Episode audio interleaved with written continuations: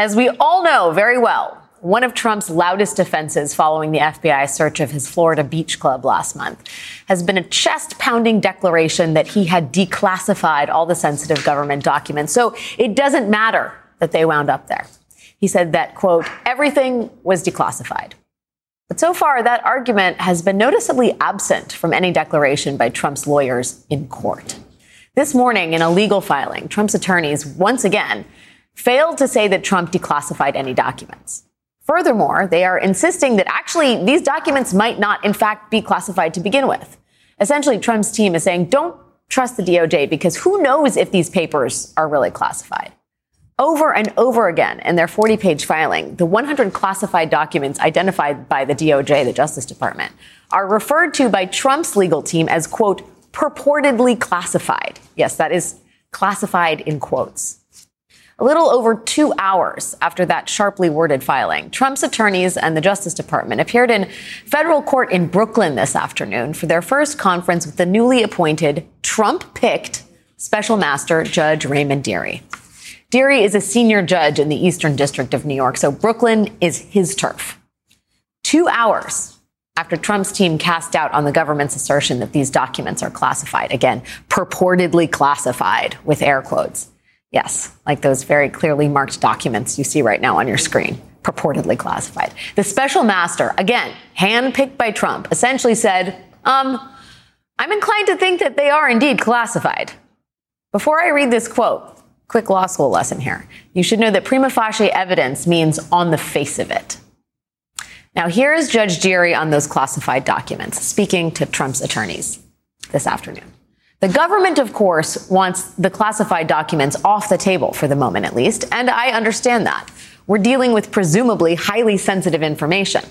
If I'm going to verify the classification, what am I looking at? Is there a claim that the document is classified that should not have been classified? Is that in play before me as a special master?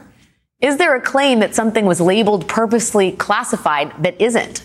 What exactly is the nature of it? The reason I ask is if the government essentially gives me prima facie evidence that these are classified documents and you, Team Trump, decide for whatever reason not to advance any claims of classification, which I understand is your prerogative, I'm left with a prima facie case of classified documents. And as far as I'm concerned, that's the end of it. To be clear, Judge Dearie, the special master, who Trump's side advocated for, basically told Trump's attorneys the government has said these documents are classified. And unless you somehow prove otherwise, quote, that is it. Or in other words, layman's terms, put up or shut up. He even threw this zinger at Team Trump later during the roughly 45 minute conference. Quote, I guess my view of it is you can't have your cake and eat it. Trump's attorney, Jim Trusty, responded, quote, sure, understood. Obviously, the court is going to want evidence, not just pure argument. Well, yeah, you could say that again. Trump's attorney then pressed the judge on obtaining the proper security clearance so Team Trump can view these purportedly or pretty decidedly classified documents. Let us say that did not go so well. Here is Trump attorney Jim Trusty again. Quote, we would just appreciate some help from the court kind of pushing that along where we might be able to get people cleared in a way where it doesn't slow anything down and doesn't unnecessarily hamstring us if we review these documents. Special Master Dearie responded, quote, let's not belittle the fact that we are dealing with at least potentially legitimately classified information. Dearie continued, the government has a very strong obligation, as all of us, to see to it that that information doesn't get in the wrong hands. It's not just a matter, it seems to me, of being cleared. It's a matter of need to know. And if you need to know, you will know. That's the way I see it. If you need to know, you will know. The subtext there seems to be I'm not really sure Team Trump needs to know right now. Special Master Dearie also made an interesting announcement toward the end of the conference concerning those classified documents. He said, quote, if I can make my judgments without I don't want to see the material. It's presumably sensitive material. If I can make my recommendation to Judge Cannon, right or wrong, without exposing myself or you to that material, I will do it. Special Master Dearie today went out of his way here to say that he does not want to see the classified material and will do his best to make his recommendations without viewing it. At another point in the hearing, Dearie asked the Justice Department lawyers what they would do if their motion in the 11th Circuit Court of Appeals fails. The DOJ attorney replied that the department would consider its appellate options. Or, in other words, take it to the Supreme Court. Joining us now is Josh Gerstein, senior legal affairs reporter at Politico, who was in the courtroom today. Josh, thanks for being here tonight. Hey, Alex, nice to be with you again. What was it like in that courtroom? I mean, I've, I read the reporting, some limited transcription of what, what came to pass. Did it feel like Judge Dearie was issuing a brushback to the Trump legal t- team? It sounds like that in the sort of written version of this, but what was the mood like in the courtroom? Well, it was very cordial. I mean, he's not a judge who raises his voice, you know, a great deal. But from the very outset, like the first few minutes of this 40 minute hearing, it was pretty clear that the judge was trying to send the Trump team a message, as you say, a real heater or brushback pitch by saying, you know, if you guys want to pursue some litigation strategy here, that's fine, but I'm not going to allow it to delay this proceeding. And it was that kind of tone that we heard from him again and again. He'd let the Trump lawyers have their say, and then he'd come back with some kind of rejoinder. Most of those uh, episodes that you've just just covered. So there was no question that there was a bit of tension and mm-hmm. dancing around there. It seemed like the Trump lawyers and the judge I wouldn't say it was oil and water, but they were not fully in sync. They weren't on the same wavelength. Well, clearly not, right? Because right. he keeps offering them this opportunity to say what was what was declassified, and they keep saying, "Oh, we can't put that cart before the horse. We're we're going to deal with that later after we've had a chance to review all these documents." Well, that's in keeping with a sort of standard uh, defense attorney strategy, right? Which is that you look for opportunities to delay because you don't want your client to face the music right away.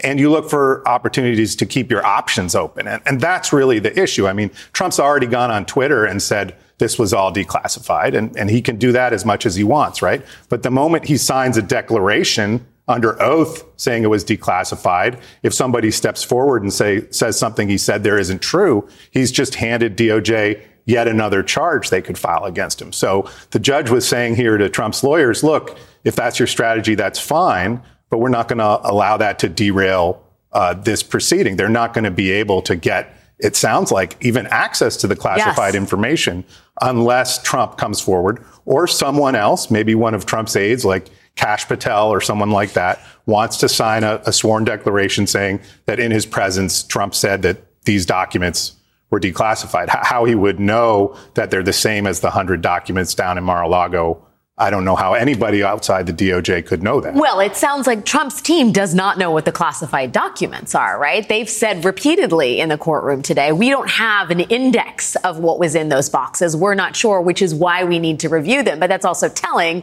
because in order to have declassified anything, you would need to know what was that you would need to know what the documents were, right? Well, you would think so, although Trump is putting forward this very, very broad argument, right, that there's some implicit declassification, that he was if you will, so cavalier and careless in the way he handled documents in the White House and perhaps even down at Mar-a-Lago that he took things up to the Lincoln bedroom. He left them strewn around uh, the east wing of the White House. He took them down to Mar-a-Lago and left them strewn around there. And those were somehow implicitly declassified. declassified. I think that's the broadest Trump argument. And maybe they think they can level that somewhere and get some traction for it. But the judge said in this proceeding, it's not a criminal case where the government has to prove beyond a reasonable doubt. The burden is on Trump's lawyers yes. to prove by a preponderance of the evidence that this stuff wasn't classified, if that is indeed a critical you know, issue that's in contention in this case. And until and unless they do that, he's going to presume that they are classified. I mean, I thought it was really interesting. A, he's not going to let them have access to the documents as they desperately want. And B, he himself doesn't want to look at the documents, right? That's how seriously he's treating the government's claims of classification. He seems to be leaving open the possibility that if Trump's side doesn't come forward with something concrete beyond some tweets in the course of the next few weeks, that he may say, I'm going to take the government's word for it, and I'm just going to assume whatever they say about these classified documents is true. I think there are other arguments still the Trump team can put forward, and they started to put forward today that maybe some of the documents are classified, but personal, sort of bizarre arguments like that. And they started talking about those things in court that they could do without contesting the classification issue right now. And, you know, the question is, do they want to close down Trump's options if he is charged eventually, like I said, by having him sign something or even having his defense team commit to a strategy of saying, these number of documents were declassified. Well, the strategy seems muddled at best right now. One thing that you highlight is the fact that delay seems to be a sort of foundational principle here. And what I noticed in the reporting on what happened in the courtroom is at every turn, whether it's the time frame in which the documents can be scanned by a third party vendor or choosing the third party vendor, every right. stage of this Trump's team is asking for more time. They say, we want to take baby steps in all of this. Right, right. And even the request to get clearance to look at the classified documents, that too consumes time. They have to get permission from different agencies. Sounds like only one member of Trump's team has a top secret, secret clearance right now, and they would need additional clearances. So the more this gets jumbled together, that too extends the time. The judges, the judge down in Florida has already said that she wants this process completed by the end of November. But realistically, then issues will be raised with her. Anything Dearie decides can be appealed to the judge down in Florida. And we already have issues pending at the 11th Circuit. So the notion that this is going to be resolved anytime in the next couple months, I think is, is kind of a fantasy. And it does seem like the Trump team, even though they're saying they're not seeking delay, as you say, in each instance, they're requesting a somewhat longer time frame than the government yeah, for the exact it's, same it's, stuff. It's piecemeal bargaining, right. right. We're talking about days, weeks, but it all adds and up. And they won, to be fair, they won one of those arguments with the judge today about picking the vendor. They said, oh, he said you can have till the end, end of the week. He initially wanted them to do it by tomorrow. Yes. So he gave the Trump people, he threw them a few bones, if you will. It wasn't all conflict. And I don't think he wanted to draw a bright line in front of them and say, you know, this is where I'm coming down. We okay, so there is this investigation. It, there are multiple levels to all of this, and we also have some breaking news tonight that Letitia James, the New York Attorney General, is announcing that she will have a is pre-announcing right. a major announcement tomorrow at 10:30. Now we know that this is the civil investigation into the Trump organization and whether or not they inflated or deflated their assets basically to hoodwink uh, loan assessors and the like. Do you have a sense of what might be coming down the pike? I know this is all um, supposition and prognostication. I mean, it does sound like what she's been promising in that department now for a year or two, which is some kind of a massive civil case on behalf of the state of New York, perhaps on behalf of the city or other entities in New York that may have been shorted in the view, in her view, real estate taxes, uh, perhaps subject to some kind of insurance fraud. And she's going to file some kind of case. It sounds like we know Trump was deposed. You may remember uh, after his ex-wife passed away, it was delayed. And then back in August, he was finally deposed in this case. And I think he invoked the Fifth Amendment more than 400 times. Yes. And he fought tooth and nail to not give that deposition where he didn't end up saying anything anyway. So obviously he just didn't want the the optics of having to invoke the Fifth Amendment as many times as he did. But it sounds like this is where Letitia James is headed. She doesn't have a lot of criminal jurisdiction, so it sounds most likely like this is the long advertised um, massive civil suit over tax fraud, insurance fraud, and similar issues that she's been advertising for some time. Sounds like being the operative phrase there. We do not know right. that for sure this is going to be an announcement about Trump, but certainly the fact that her office rejected a settlement deal in recent weeks, that the wheels of justice have been spinning with greater ferocity right. in, in recent months, Perhaps it is this, a much awaited conclusion to a high profile investigation or lawsuit, as it were. Josh Gerstein, senior legal affairs reporter at Politico. Great to see you, Josh. Thanks, Thanks Alex. for your Good time. To see you. We have much more ahead this hour. President Biden is in New York City tonight, and White House press secretary Karine Jean Pierre is going to join me right here on set in just a few minutes. But next, Trump's legal team cited a 2012 federal court ruling to argue that documents seized in the FBI's search of Mar a Lago should be deemed personal items. That 2012 case involved audio recordings kept in former President Clinton's sock drawer. No, really, former President Clinton's sock drawer. That's coming up next. Stay with us.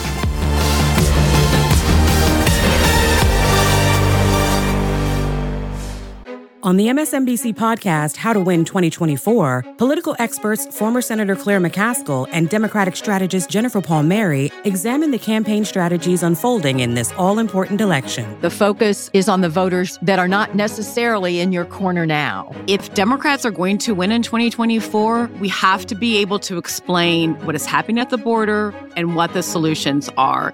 Search for How to Win 2024 wherever you get your podcasts. New episodes every Thursday. Hey everyone, it's MSNBC's Chris Hayes. For the first time since 1892, we have an election in which both candidates have presidential records. It's a chance to take a hard look at what Joe Biden and Donald Trump have actually done as president. On a special Why Is This Happening podcast series called With Pod 2024 The Stakes, I'm talking to experts about the two candidates' records on specific policy areas like immigration, taxes, climate, and more. So you know what's at stake come November. Search for Why Is This Happening and follow.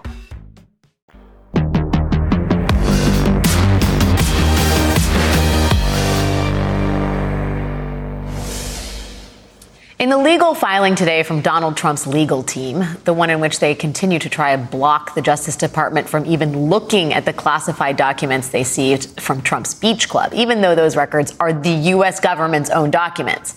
In that filing today, Trump's team keeps referencing a case from the year 2012, the kind of premise their entire defense on it. They keep saying that this case from 2012 proves that all those documents the FBI seized at Mar-a-Lago were totally Trump's personal property and they never should have been taken from him in the first place. That 2012 case is called Judicial Watch versus the National Archives and Records Administration, NARA. And if you're thinking Judicial Watch, haven't I heard of them? Oh boy, have you? Judicial Watch is a right wing legal organization best known for flooding Democratic administrations with ridiculous lawsuits.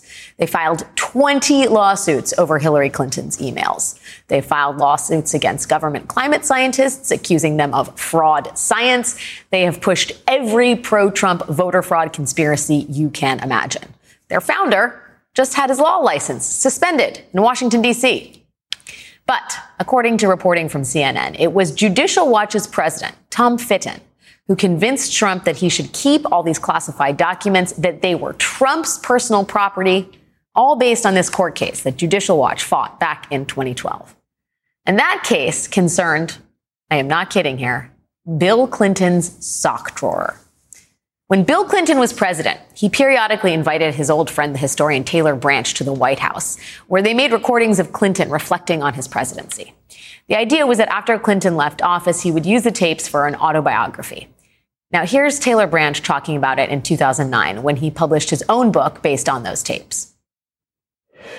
He consulted me, an old friend who had worked a lot in presidential libraries, uh, out of the blue, called, uh, asked me, what can I do to make sure that the records 50 years from now will really reflect what's going on in the administration? And we lit upon this idea of doing a secret uh, diary. From the very beginning, it was uh, secret. And only in the second administration did he trust me enough to say, you put them away. And I put, he, he had hid them in his sock drawer in the closet in the bedroom. Well, when Judicial Watch found out about these tapes, they filed a lawsuit to get them. They said these are official presidential records and we should have access to them like any other presidential record. The National Archives and Records Administration, NARA, countered that former President Clinton had decided these tapes were his personal property. They were a personal record he made for himself and apparently kept in his sock drawer, and the archives weren't going to demand that he hand them over. Judicial Watch lost that case. Court ruled that Bill Clinton was within his rights to decide that his sock drawer tapes were personal records. And based on that ruling, Donald Trump is claiming that he has the right to declare that all these classified documents he squirreled away at his beach club are his personal records because he says so. Now, I am not a lawyer, but I would say there are a number of problems here. Chief among them, there would seem to be some obvious differences between some tape recordings you made of yourself for your own personal use kept in your sock drawer and say classified details on another country's nuclear program as well as top secret human intelligence sources. You, you simply cannot just decide that another country's nuclear secrets are your own personal property. That is not how any of this works. And even if Trump wants to claim he's decided that that stuff is all personal records rather than presidential records, let us not lose sight of the fact that lots of these documents might never have even been presidential records. To the extent those classified documents are really federal agencies' records, they are explicitly excluded by law from the definition of presidential records. These documents didn't belong to Trump when he was president, and they certainly do not now that he is a private citizen. Joining us now is NBC News presidential historian Michael Beschloss. Michael, thank you for being here. My pleasure. Great to see you, Alex. You too. So, Michael, take us in a time machine back to the 1990s. Bill Clinton and his buddy Taylor Branch are sitting in the West Wing making tapes to be used in some forthcoming autobiography of some sort. Can you contrast that with what Trump is alleging regarding these classified documents he had squirreled away at Mar-a-Lago? Sure. I, have even talked to Bill Clinton and Taylor Branch about those tapes, and they specifically, Bill Clinton said, these are private records, setting it aside. If you've got a president, for instance, who sends love letters to his wife, aren't those protected? Or you know can judicial watch subpoena those and publish them in the newspapers while a president is serving? Of course not.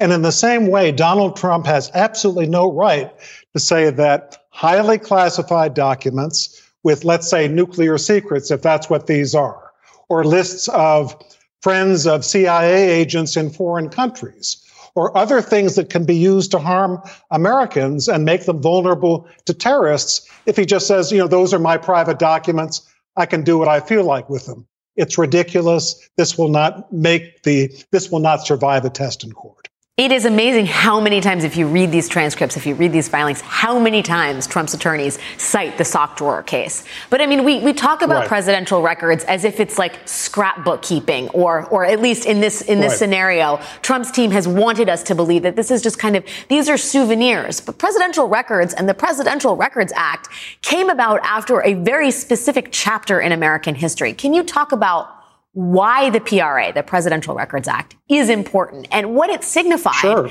in a post Nixon era.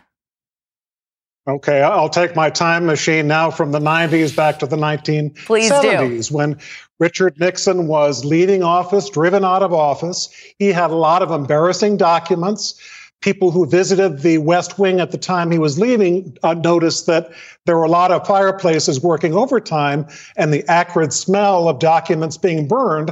Plus, Nixon had arranged to have military planes illicit, illicitly take some of these documents out to San Clemente, where he was going to his retirement. Finally, he made a deal with Jerry Ford, the new president that he never should have made, Ford, which said there's going to be a vault in California. This sounds like something in a Hitchcock film. Vault in California. Nixon's tapes and papers will go into the vault. There'll be two keys. One key to be held by the head of the National Archives, the other key to be held by Richard Nixon, with the suggestion that if Nixon decided to use his key and destroy every document that might embarrassing to him, be embarrassing to him, he could do it. Congress and the American people found out, and this act was passed in 1978 that said that most everything that a president produces in terms of documents during his presidency is the property of the American people and, and has to be remain within their hands. Can't be sold by a president. And even more so, as you're saying, Alex, you know, classified documents, especially from, especially from another agency, you know, those are not just souvenirs that Trump can sell to a hostile government or terrorists or show to visitors to Mar-a-Lago.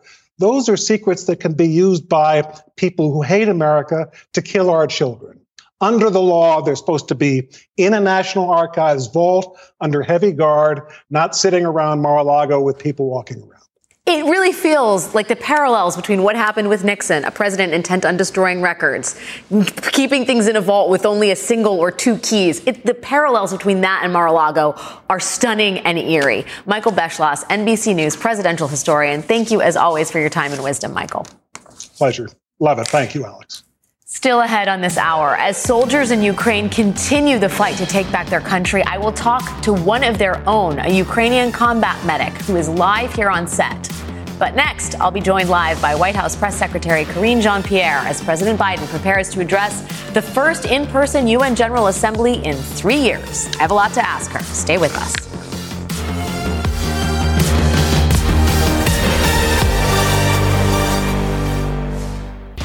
Hi, I'm Jonathan Capehart, and I'm excited to share some great news. Both the Saturday show and the Sunday show are available as a podcast. Every weekend, I look forward to bringing you the most important political news and the newsmakers who are creating policies that affect your life. For me, it's all about the conversation. That's when news is revealed and understanding begins. Search for Saturdays and Sundays with Jonathan Capehart and follow. Everyone, it's Katie Phang. Did you know my weekly show on MSNBC is now available as a podcast? With my decades of experience as a trial lawyer, you'll get an insider's perspective on all things legal. At a time when politics and the law are inextricably intertwined, my guests and I break down what's next and why it matters, both inside and outside the courtroom. Search for The Katie Phang Show wherever you're listening and follow.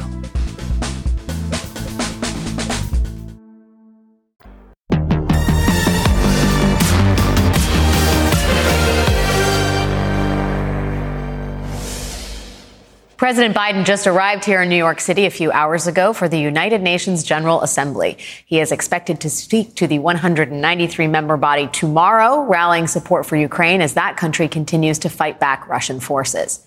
The White House says Biden will lay out his plan for American foreign policy at the UN as he juggles a number of other items on the home front an ongoing immigration situation at the border, rogue Republican governors, looming midterms, and the end or the middle of a pandemic.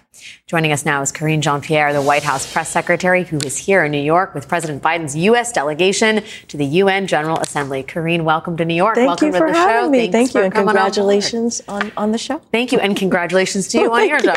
Congratulations, all around. all around. Um, I want to talk about the rogue Republican governors first because uh, today, Governor Ron DeSantis in Florida, it was reported there was some suggestion that he might be flying a plane of migrants to President Biden's home state of Delaware. That plane landed m- moments ago, an hour ago. I'm not exactly sure what the time frame is, and it was empty.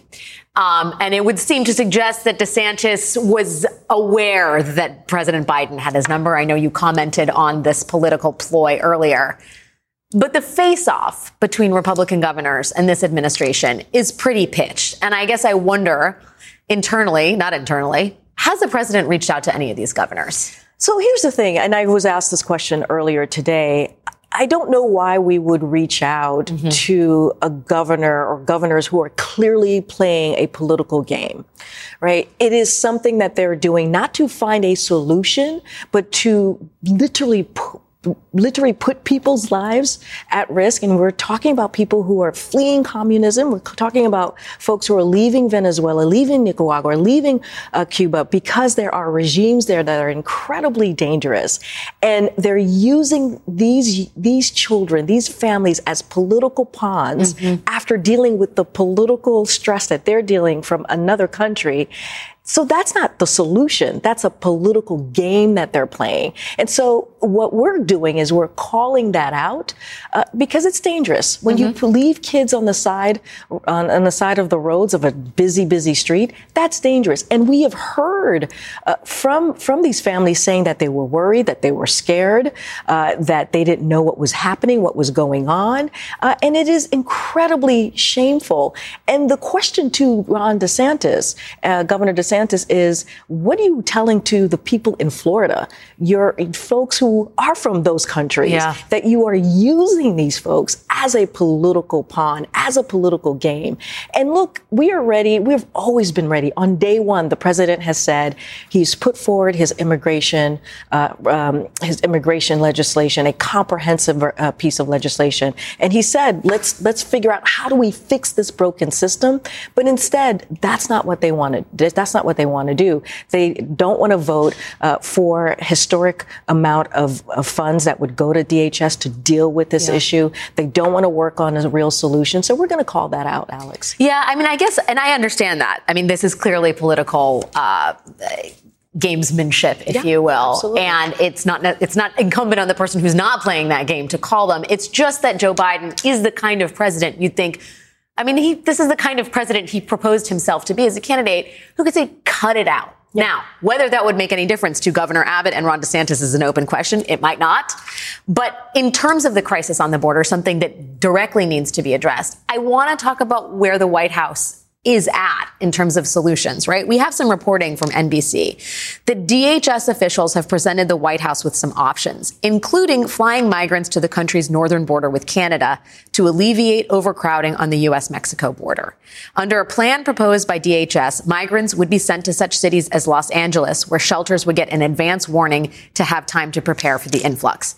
Now I know some people are going to say sending migrants on planes, wait, wait, wait, alarm bells.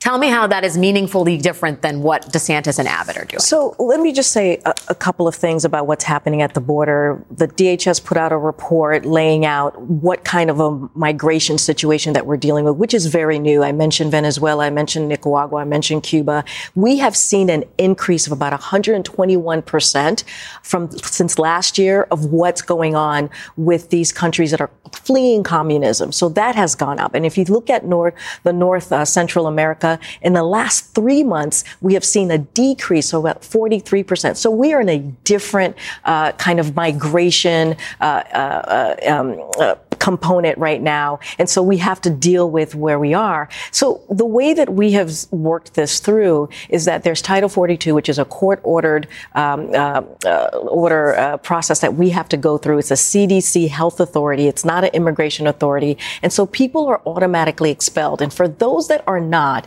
they go through a legal process.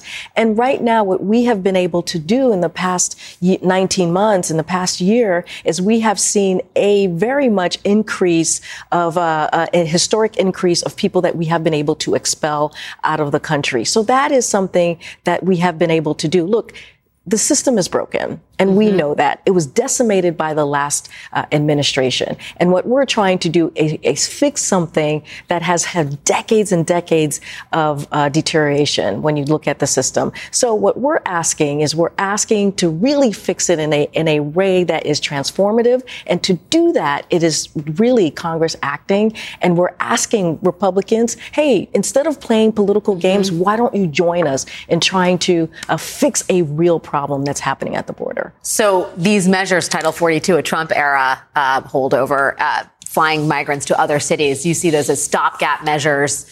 We, because we have to fix what's actually broken. Well, yeah right? And if we don't do that, then we're not truly addressing an issue uh, that is affecting all of us. And so, look, the border is not open. We're doing everything that we can uh, to make sure that we're dealing with this issue. The, the, it's a crisis that has been the, decimated, right? The system has been uh, decimated by the last administration, and so we're going to do everything that we can. But again, these political games, we're going to call that them out. They are really inhumane and inappropriate. Maybe Joe Biden should fly down to Florida and visit Ron DeSantis. I'm, I'm going to stop with the Joe Biden, Ron DeSantis thing, but just one good turn deserves another. I do want to ask you about COVID. Okay. Uh, and how you think of this pandemic in the White House, right? On 60 Minutes, President Biden says, we still have a problem with COVID. We're still doing a lot of work on it, but the pandemic is over. Now, does he think the pandemic is over? So let me just put this into context a little bit. So when he was asked this question, he was walking through uh, the Detroit Auto Show, which had not been open or had not been held, I should say, in three years. And even as we're talking about UNGA, he's going to UNGA and it hasn't been held in person in three years. So we are in a different place because of the work that this administration has done, because we are prepared, because there's treatment, because there's vaccines, because there are tests. And so when, when you look at where we are today, 90% uh, of, uh, we, we've, t- when we, when he walked in, there were, deaths were about 3,000 a day, which was really awful. Yeah. That's what we were seeing. Now that number has gone down by 90%. If you think about uh, schools are now open, businesses are now open because of the work of what this administration has done. So he is saying it is not disruptive as it was before. Mm-hmm. We are in a different place and he has been consistent in saying that, but there is still more work to do in order uh, to be able to uh, continue to get these uh, vaccine for the, you know, these next generation, if you will, yeah. of vaccines and treatments. We have to continue continue to do the work. And that's why we're asking Congress, hey, we need that funding to continue what we have been doing. 220 million people are fully vaccinated. Why is that? Is because of the, the work that this administration has done. That's 77% of the population. Again, we are not, it's not as disruptive as, as, as it was before. We are managing this now. We know what works. We have the tests. We have the vaccines. We have the treatment. But again, we have to think about the future. Yeah, I believe it's only 34.7% of the country got their second booster. We still have 400 people dying a day. And by the way, 21% of Americans who caught COVID have long COVID, which is a whole nother wave of this. So maybe the, I'm trying to glean the essence of this is it's not over. We are seeing some kind of light at the end of a tunnel, but we're still in the tunnel. We are Is seeing, that what you want Americans seeing, to feel? Yes, we're seeing. And here's the thing Americans are feeling that themselves. Yeah. That's why when he was walking uh, through the halls of the Detroit Auto Show, he pointed out how people were not wearing masks. And now, that, now the auto show is open again. And that matters for folks, right? This is a different time than we were uh, when we walked in January of 2021. And that is because of what we have been able to do a comprehensive uh, vaccination vaccination program that we have been able to put forth uh, because it was so important to manage this the right way in order to turn our economy back on, in order to get our schools open, in order to get small, saves of some of these small businesses, get that going again. And that's what he's talking about. It is not disrupting our lives the way that it has been. Uh, it's not controlling our lives the way that it has been. Do we have more work to do? Yes. And he actually said that as you just laid out uh, in his comments on 60 We are on set, unmasked. You're unmasked. going to the General Assembly. That's right. Things have changed. There is no doubt about that. Karine Jean Pierre, thank you for thank taking you so much, time Alex. your busy New York City I schedule to join us on set. Great to see you. Great to see you. Up next, I will be joined live right here on set by a member of the Ukrainian military. We will hear firsthand what life on the front line is like and how people are feeling as Ukrainian counterattacks recapture territory from Russia. Stay with us.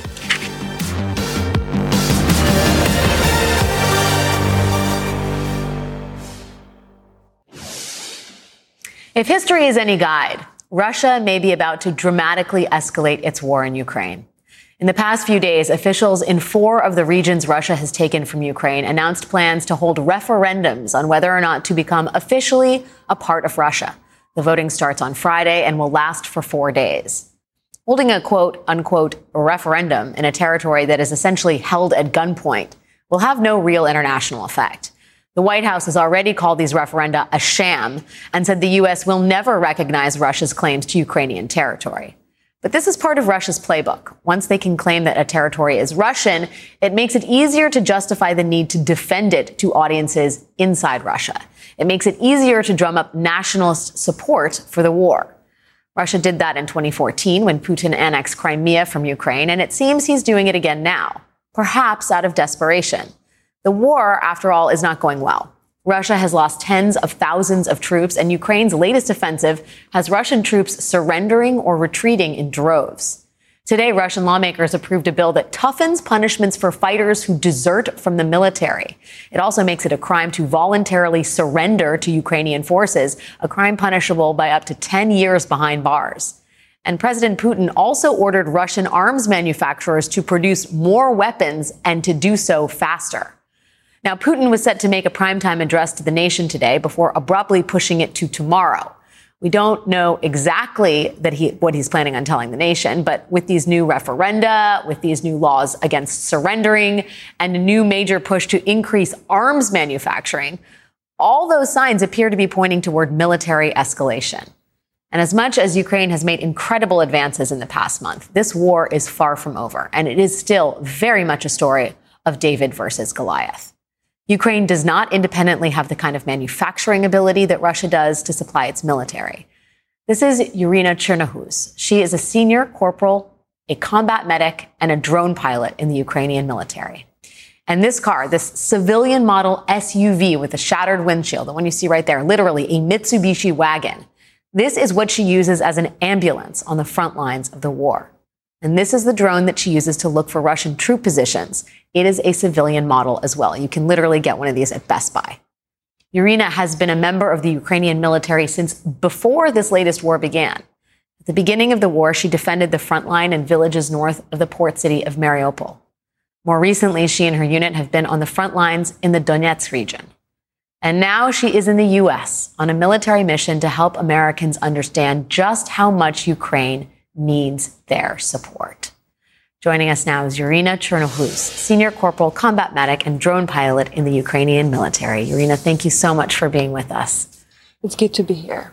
So, first, tell me I know you're here for a very specific pur- purpose. What are you and the Ukrainian military hoping to get from the U.S.?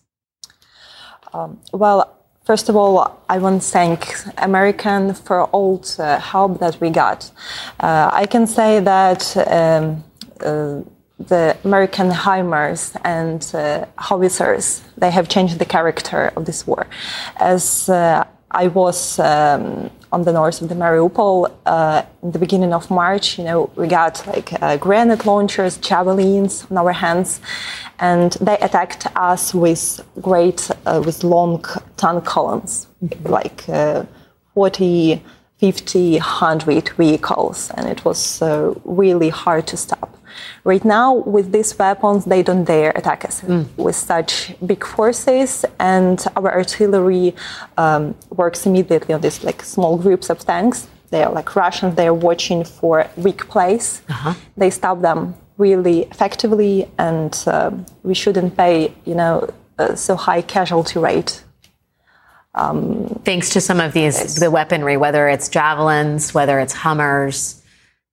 Yeah, yeah, of course. Will, we need also like uh, armored vehicles because armored it's eight, vehicles. you know, eight eight uh, months of the war, and um, we've run out like of armor. So we need like heavy heavy armor because uh, have tanks, but they are post-Soviet, and in order to back our t- territories, to liberate our territories, we need tanks because you know the southeast of Ukraine was basically occupied. Um, with tanks. And the best response to a Russian tank is a tank. And a tank and like tank, yeah. Abrams uh, or Leopards, that that's what we need. And we also need aircrafts to close our air airspace because. Uh, you know, Russians, they hit our cities, our civilian infrastructure with rockets, and we don't have anything to respond them. And our civilian people are dying every day.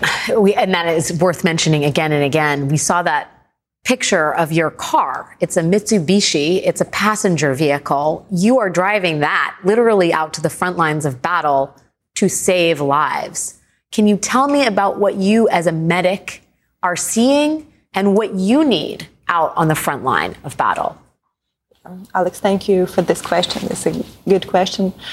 Um, as a combat medic, perhaps I had my hardest experience on the beginning of the march uh, in the village, which were three times attacked with such big uh, 10 column of Russians. And um, mm, uh, we had hard battles, we had lots of wounded soldiers, like every day.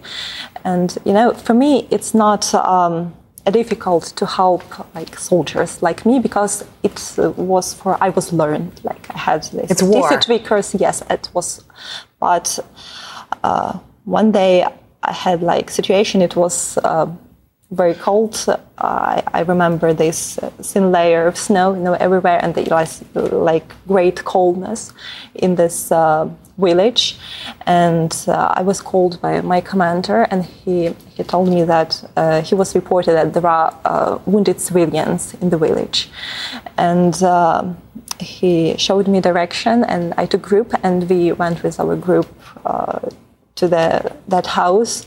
First of all, I saw wounded civilian man with a wound in his, uh, you know, um, shoulder. I started tamponade, and then I heard screaming. Um, from the basement. Uh, and I the, finished my tamponade. I went to the basement and uh, I saw like a boy, age 10, uh, who screamed because of pain and um, started watching. You know, uh, he told that he has a pain in his chest, and I saw that small shrapnel. Just, it was just after bombing with, uh, you know, this forbidden cluster munitions of this village where Ukrainian civilians lived, and um, uh, you know, um, that's what I I, I, yes, child, I put a, a, child. Yes, I put like chest seal, and uh, we evacuate him as well as his uh, perhaps mother with ten months baby on her hands. Wow. I just have this picture before my eyes when they sit together in this, you know, our Rico. She's crying, and the boy is just in blanket with his chest seal with great pain, and that was my perhaps hardest experience because, uh, you know, as I said, to help militaries, it was we chose. Yes, but kids, and uh, it was mother... rescuing kids even hard experience for me as for medic. A mother with a 10 month old child yes, and her 10 year old child with shrapnel wounds to his chest. The horrors of war are just so staggering in this particular conflict where civilians are both fighting and victim in all of this. Irina Chernohuz is senior corporal combat medic and drone pilot in the Ukrainian military, thank you for everything you're doing to fight for the cause of democracy. We hope we can support your efforts as you're here in New York. Thanks for your time. Thank you to all Americans.